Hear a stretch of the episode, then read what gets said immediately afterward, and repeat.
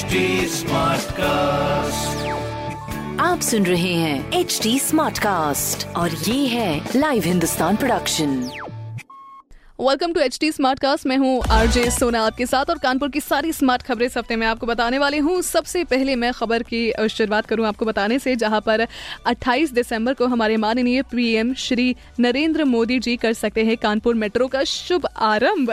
सीएमआरसी की टीम 15 दिसंबर तक कानपुर आकर 20 दिसंबर तक आईआईटी से मोती झील तक मेट्रो शहर वासियों के लिए चालू कर सकती है। और भाई, मैं तो सोच रही थी कि अगला साल तो चलो लग ही जाएगा, लेकिन नहीं। हमारे माननीय पीएम साहब ने कहा कि नहीं, बिल्कुल भी ऐसा नहीं होगा, क्योंकि नए साल पे एकदम मेट्रो का शुभारंभ किया जाएगा, ताकि जनता जो है बड़ी खुश हो जाए। Anyways good news for Kanpur definitely हमारी दूसरी खबर है, जहाँ पर भाई देखो, ऐसा है कि कानपुर में कल रात ठंड बढ़ी है, जिससे 50 साल का पुराना रिकॉर्ड तोड़ा गया है। मिनिमम टेम्परेचर 12.5 से 16.4 डिग्री के बीच रिकॉर्ड किया गया है। ऐसे में आपको अपना ज़्यादा ख्याल रखने की बहुत ज़्यादा ज़रूरत है।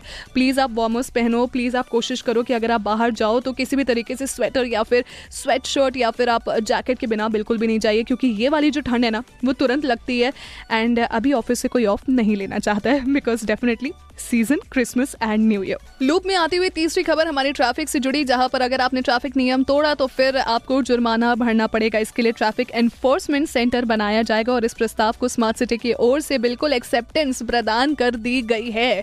इसीलिए अगर आपको अपनी जेब नहीं ढीली करनी है तो कृपया करके अपनी गाड़ी की जो स्पीड है, उसको पूरी टाइट रखिए, यानी कि एकदम स्टैंडर्ड स्पीड रखिए, जिसकी वजह से आपकी जेब खाली ना हो। वेल ऐसे बहुत सारी और खबरें हैं। स्मार्ट खबरें जिसको आप पढ़ सकते हो हिंदुस्तान अखबार में, और साथ ही साथ कोई सवाल हो तो ज़रूर पूछिए। फेसबुक इंस्टाग्राम एंड ट्विटर पर हम आपको मिल जाएँगे। हमारा हैंडल है at the rate H T और मैं हूँ आरजे सोना आपके साथ। आप सुन रहे हैं एच डी स्मार्ट कास्ट और ये था live Hindustan production H smart Smartcast.